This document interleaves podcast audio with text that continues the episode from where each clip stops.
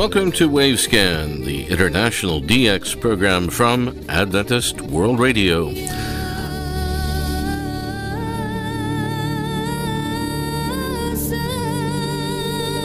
Our opening music features Joanna Sashova, a Christian country girl in Bulgaria who has risen in popularity during the past two and three years, particularly among the younger generation. Two years ago, at the age of 17, she came in second in the Voice of Bulgaria music contest, and her presentation has generated an unprecedented interest. Three years ago, Joanna won a children's music contest with her presentation of a Bulgarian folk song. Joanna focuses on two areas of music Bulgarian folk music and Christian music. Her opening song in Wavescan today was a Bulgarian folk song Yasam Moma, which means I am a woman.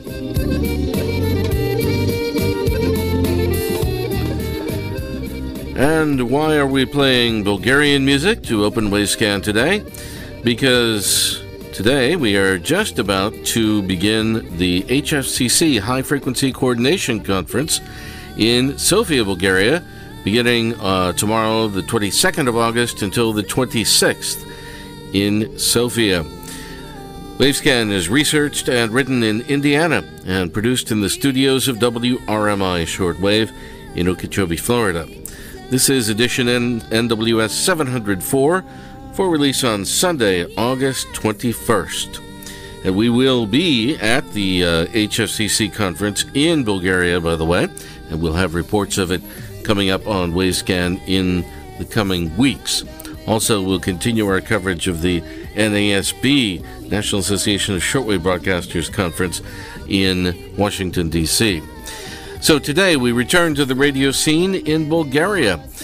More from the NASB.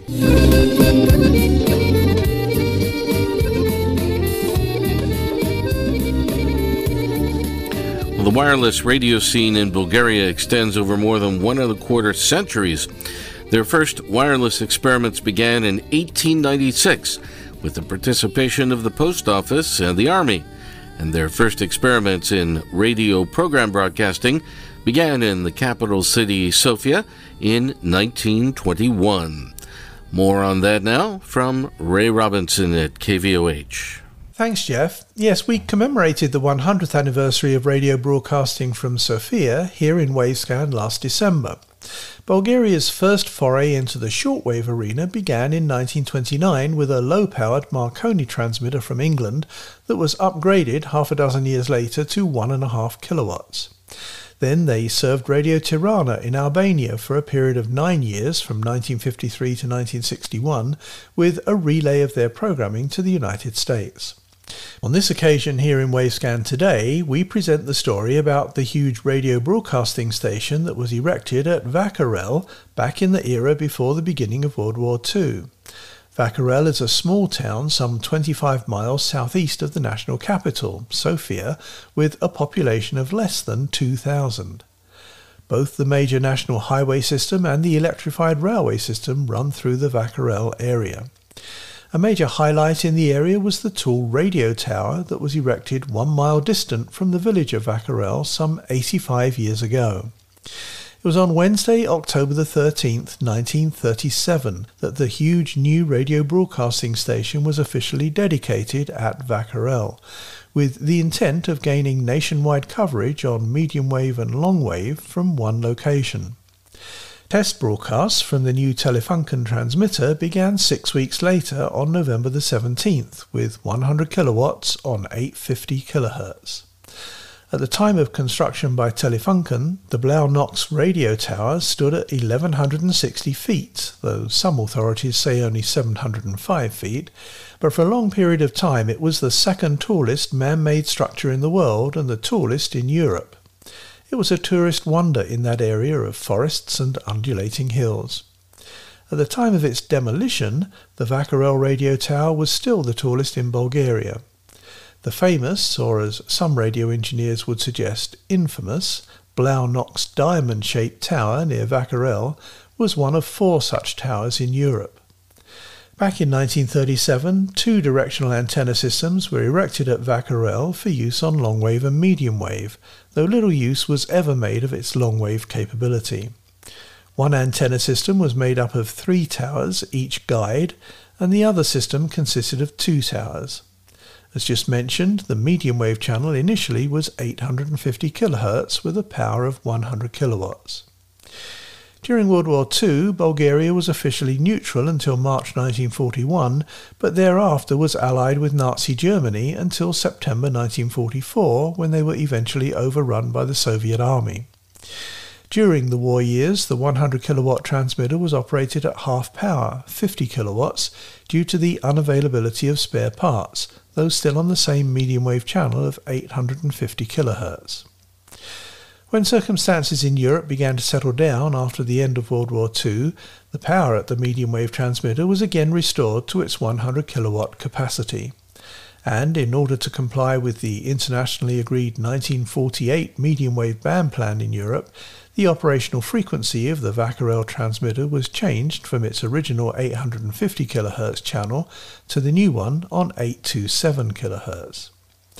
Then, when a further European band plan was adopted in 1978, slightly adjusting the 9 kHz medium wave channels, the Vakarel transmitter was moved from 827 kHz to 828 kHz. Back during that era, Radio Sofia was on the air via Vakarel with news bulletins in 15 different European languages, including Esperanto. Then in 1990, a new high-powered 500 kilowatt medium wave station at Shumen in the northeast of Bulgaria was activated on the same channel as Vakarel, 828 kHz. However, the program feed for both transmitters was the same in the languages of the surrounding countries. At the same time, the power level at Vakarel was reduced from 100 kilowatts to 50 kilowatts. But changes were on the horizon. The German-made Telefunken transmitter at Vakarel was aging, and a whole nationwide network of FM stations was taking over the radio scene throughout Bulgaria. Both Vakarel and Shumen were inactive in 2011, and finally, the historic Vakarel transmitter was silenced forever three years later on December the 31st, 2014. The three quarter century old Blaw-Knox Tower stood tall and strong for another six years, as no more than an old tourist attraction. And then two years ago, in 2020, a special event amateur station, LZ0AA, was licensed to transmit on 80 metres from the Vakarel Tower as the final episode of events from this historic landmark. And that was the end. On September the 16th, 2020, that tower, with its 130 tons of steel, was dropped. Gone was the old historic German transmitter, and likewise the old German tower, both of which performed so remarkably well during their 85 year history of medium wave radio broadcasting. However, as a matter of interest, you can search for Vakarel Radio Tower on Google Earth, and there you will see the tower still standing, together with its lengthy shadow. Back to you, Jeff. Recently, here on Wavescan, we've been presenting a conversation that I recorded at the 2022 annual meeting of the NASB, National Association of Shortwave Broadcasters, with Jerry Plummer of WWCR and Glenn Tapley of WEWN. Today we have the final part of that interview, recorded at Radio Free Asia in Washington. Our conversation dealt mainly with our transportation plans to get to this coming week's HFCC Shortwave Frequency Planning Conference in Bulgaria. So we have to go through Istanbul uh, to get to, uh, to get Sofia, to Sofia, Bulgaria but it's not very far from yeah, Istanbul not, to Sofia. Yeah. yeah. Uh, I guess the uh, what is it? Houston to uh, Istanbul? Are we leaving out of Houston? Is that what it is, or are you leaving well, out of Miami? We are. Yeah, we yeah, are. You yeah, it's about eleven hours 11, to okay, Istanbul. Yeah, uh huh. Direct Houston to Istanbul. Right. Yeah. Uh-huh. That's correct. Now you're Miami too. Yeah, uh, uh, right. Turkish Air has a flight from Miami to Istanbul, so that's what we'll take. 11, and, 12 hours. Um, 10. Probably, 11, yeah. Something like that. Yeah, okay. So, right. Yeah, long enough. yeah, it's, that's that's not as bad as those Australia flights. I know. You know. No, but we have to worry about that next year possibly because HFCC uh, the A23 uh, meeting is t- uh, planned for Tunis and Tunisia. Right. Um, right. and then the B 23, we're looking at the possibility of, um, of near Brisbane, Australia. And so that's a long flight. Yeah, it is. Uh, but Ken uh, uh, Lingwood has really been wanting for the last four or five years for us to go there. And uh, I know the last time we went to Australia, I think everybody really enjoyed it. Yeah. It, it worked out worked out well, but that is a long flight, man. It, it really is. Mm. Because you got to fly over to LAX first. That's half a country. Yeah. And then from there, was from there to Tokyo, maybe I think. Uh, well, I guess it depends on which way you which go. Way you're around, there are flights now um, from from LA and San Francisco direct to uh, Sydney and, and Brisbane. Well, that's a long and, flight, right? And there's uh, one from Dallas, even. Wow, I didn't know that. Yeah, yeah. Uh-huh. I think it's Qantas. So Qantas, yeah. So, yeah, I thought at first you were going to try to fly Polish Air. Didn't you look at Polish Air? Ah, to, to come to uh, Bulgaria, yeah, yeah. Right, yeah. Yeah, that's because they have a new flight from uh, Miami to Warsaw. Wow, and then you take Warsaw yeah. down to Sofia. Yeah. But it ended up being, I don't know, less expensive and uh, and easier to go through uh, Istanbul. Yeah, so, that makes sense. Yeah. I've never I've never flown on Polish Air. I really don't know if I've ever seen one. Uh, I, haven't either. It's it's LOT L O T. Uh, oh, okay. Polish I have Airlines. seen those. Yeah, yeah. yeah. yeah. Well, we'll all find out find out next month about this time if how how travel is internationally because we'll. That's right. Did I tell? You, I think I told you. I told Glenn that when I renewed my passport last year, I forgot to renew my. Um, I call it the GOES, the uh, Trusted Traveler, uh, the one that lets you kind of get in and out of airports pretty easy. I thought it was a 10 year renewal as five. And so when I was getting ready to put in my passport number, uh, GOES number for uh, actually coming here to D.C., I come to find out it expired last July. Mm-hmm. And it's going to take, they say, up to three years to get it renewed. Wow. It's a backup of that much, that far, you know. So, wow. Uh, mm. No frequent flyer uh, specials. Uh, you know, that's where you get the TSA pre-check, where you don't have to, you know, get. But if you let it expire, you got to go through the whole process again, and they will do Zooms. But I looked it out through July of 2025, and they were still all booked up. Wow, unbelievable, you know. well, okay, so um, uh, another uh, successful NASB yeah. meeting. Yeah. Uh, we've been here with the uh, the new president and vice president of uh, the NASB. That's right. That's right. Um, Jerry and Glenn, thank you very much, and uh, we'll we'll talk again, I guess, next month in yeah. Uh, oh, yeah. in Bulgaria. Yeah, we sure will. Glenn, thanks again for coming in and talking with us while you while we got this. It's always good to see you here, and I'm glad to have you as. Uh, uh, VP because uh, we work together uh, on a lot of different stuff, so it's going to work out well uh, with NASB.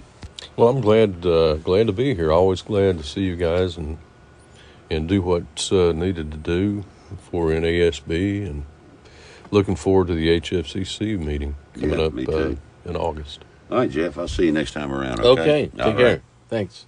You've been listening to a talk I had with Jerry Plummer of WWCR and Glenn Tapley of WEWN at the 2022 annual meeting of the NASB, which took place at Radio Free Asia in Washington. And as I've mentioned in previous weeks, sadly, the new NASB president, Jerry Plummer, passed away at his home in Nashville, Tennessee, just eight days after we recorded that talk in Washington. However, we have a recording of a very interesting presentation which Jerry gave at that NASB meeting, which will bring you in serialized fashion in coming weeks here on Wavescan, along with our coverage of the HFCC conference in Sofia, Bulgaria. While we were at Radio Free Asia, we picked up a copy of their latest schedule, in effect until October 29th, um, the B, the A22 schedule, and these are the times and frequencies for Radio Free Asia broadcasts in Mandarin that I'm going to give you now. They welcome reception reports, and they have uh, very nice QSL cards.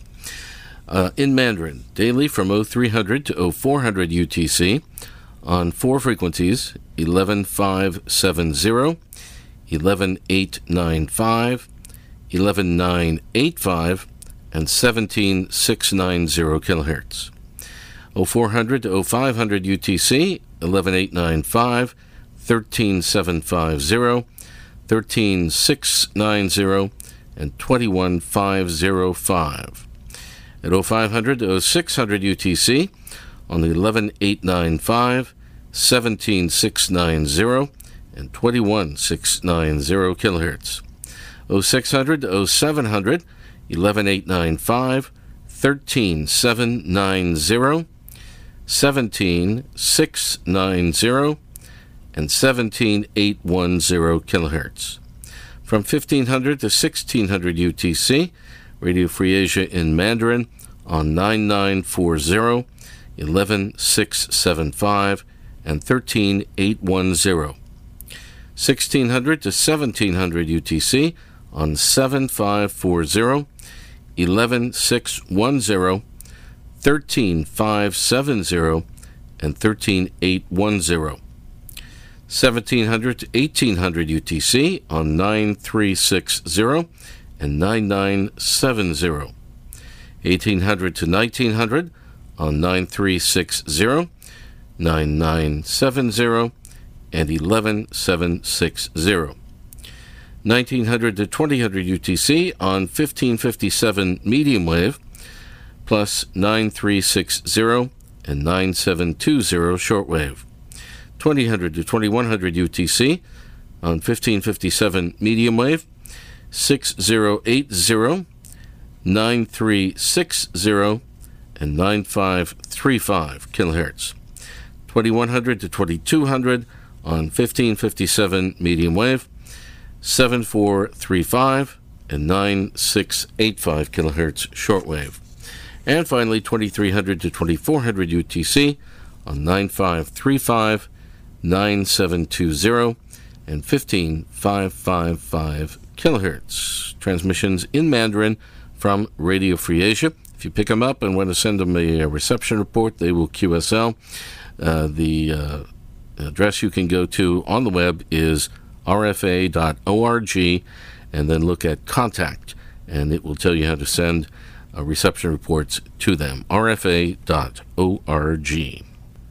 Well, in our program today, we are looking at another batch of novelty radio antennas.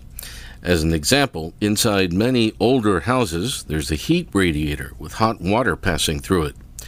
Due to its size and also its connections to other metallic objects, this novel radio antenna could produce some good monitoring results, though perhaps also with undesired interference. As Ray Robinson tells us. Thanks, Jeff. Over in England, an innovative radio listener in Sheffield in 1925 simply hung two metal buckets close to his receiver, and he ran a line from the suspended buckets to the antenna input on the receiver. He declared that medium wave reception was good. Also in England was Charles E. Thomason of London, and he took out a patent for a radio receiving antenna that was made up of small coils of copper wire sealed inside a vacuum in a glass tube. However, no indication was given regarding the efficacy of this novel receiving antenna, though we would suggest that the coils of wire probably made the antenna somewhat directional. In the United States, Dr. J. H. Rogers at the Rogers Radio Research Laboratory in Hyattsville, Maryland, discovered that he could achieve radio reception without the use of any antenna at all, though reception was improved by burying a series of connected copper plates in a marshy underground area and running the lead to the earth pin on the receiver. He also used an iron wood stove poker as a mobile antenna with some good results. In 1927, the United States Navy conducted a series of propagation tests between two shortwave stations that were separated by a distance of about 900 miles. The two communication stations were the Navy Station NKF in Washington, D.C., and the experimental station 4XE at Winter Park in Florida, both operating on 13940 kHz they discovered they could still communicate with each other when no antennas were in use at all for transmitting nor receiving, though the signals improved when both transmitting and receiving antennas were connected to their equipment. In 1926, a fisherman in the United States stated that he used his metal fishing rod as a portable antenna while out on a lake in a small canoe. Another radio listener, a home gardener, stated that he used the metal mesh attached to his wooden trellis in the garden as an effective receiving antenna. And then we report the experience of Mrs. J.W. Sherbanow, who lived in St. Petersburg, Florida. Reporting to Radio News in 1926, this lady listener stated that their family often enjoyed the reception of radio concerts from broadcasting stations around the world. However, down there in Florida, there was just too much static. In an attempt to reduce the locally generated static, they placed a fish bowl, including its seven goldfish, on top of their Atwater Kent radio receiver cabinet. They then attached a small piece of wire to the receiver and then dangled the other end in the water in the fish bowl. As a result, the lady listener reported, quote, To our surprise, we had lovely music coming out of the fishbowl. Unquote. Goodness knows how that happened. Back to you, Jeff. Thank you very much, Ray. Sometimes here at WRMI, we have uh, lovely music and other programming that we can hear coming out of antenna switches out in the cow pasture around our transmitter site. Rob Wagner in Australia has an, a column called The World of Shortwave Listening in the online magazine called The Spectrum Monitor. And in the August issue, there's a very interesting item about New Zealand. He says recently some good news arrived for the folks at Radio New Zealand Pacific, previously known as Radio New Zealand International. In the 2022 budget released in May, the government announced 4.4 million New Zealand dollars in capital funding for a new shortwave transmitter to be installed at the Rangitaiki site in the center of the North Island. This will ensure the future of the shortwave service across the Pacific. Currently, RNZ Pacific has two transmitters at its disposal a 100 kilowatt Thomson broadcast and media digital and analog transmitter was pressed into operation in 2005 and is the only sender currently used daily. This unit has a dual task. It transmits stereo quality DRM broadcasts for relay by 22 local Pacific Islands broadcasters, allowing those smaller stations to carry daily RNZ news and current affairs. Secondly, this transmitter allows RNZ Pacific to offer the standard AM mode service for individual shortwave listeners in the region and beyond. The analog service is regarded as vital for supporting communications across the Pacific during cyclones, tsunamis, and earthquakes. A second 100 kilowatt analog only transmitter dating back to 1990 was retired in 2016 and is now only used as a backup when the main unit is under repair or down for routine maintenance. In a media release, RNZ's chief executive Paul Thompson said, The value of the RNZ Pacific service can't be underestimated. Our voice reaches all parts of the Pacific, at times with critical information such as cyclone warnings. During the Tonga eruption, when the undersea cable was cut, RNZ Pacific Shortwave was a lifeline source of information. This investment secures a productive future for our unique voice. The attraction of the shortwave service is its robustness and the ability to have the signal travel great distances and achieve good audiences, he said. Thompson pointed out that since Radio Australia ceased its shortwave broadcasting, the only other shortwave broadcaster in the region is China Radio International, now CGTN Radio, also known as China Plus. He said that RNZ can now start to work on its infrastructure development with a new transmitter likely to take approximately 12 months to get in place, subject to further project planning. RNZ Pacific's technical specialist, Adrian Sainsbury, said he is absolutely delighted with the significant funding injection for RNZ Pacific's transmissions to the Pacific region. We've been asking for this for many years now to update our transmission system because as time goes by, we're still actually relying on a 1980s transmitter as a backup in case our current main one falls over for any technical reasons.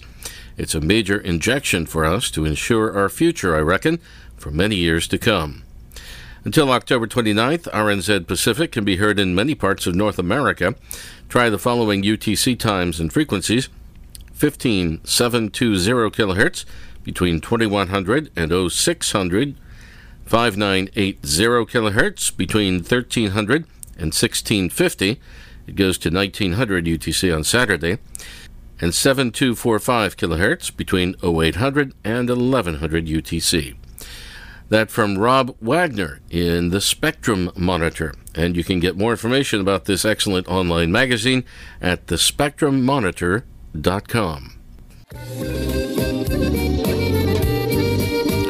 And we end Wavescan with music of Joanna Sashova, again from Bulgaria. Thanks for listening to Wavescan, the international DX program from Adventist World Radio. Researched and written in Indianapolis by Adrian Peterson. Next week, American radio stations in New Zealand, Part 2, and our Australian DX report going down under next week on Wavescan.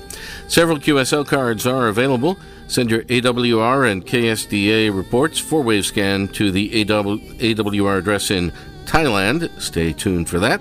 And also to the station your radio is tuned to. WRMI or WWCR or KVOH or Voice of Hope Africa or to IRRS Italy or to the AWR relay stations that carry Wavescan.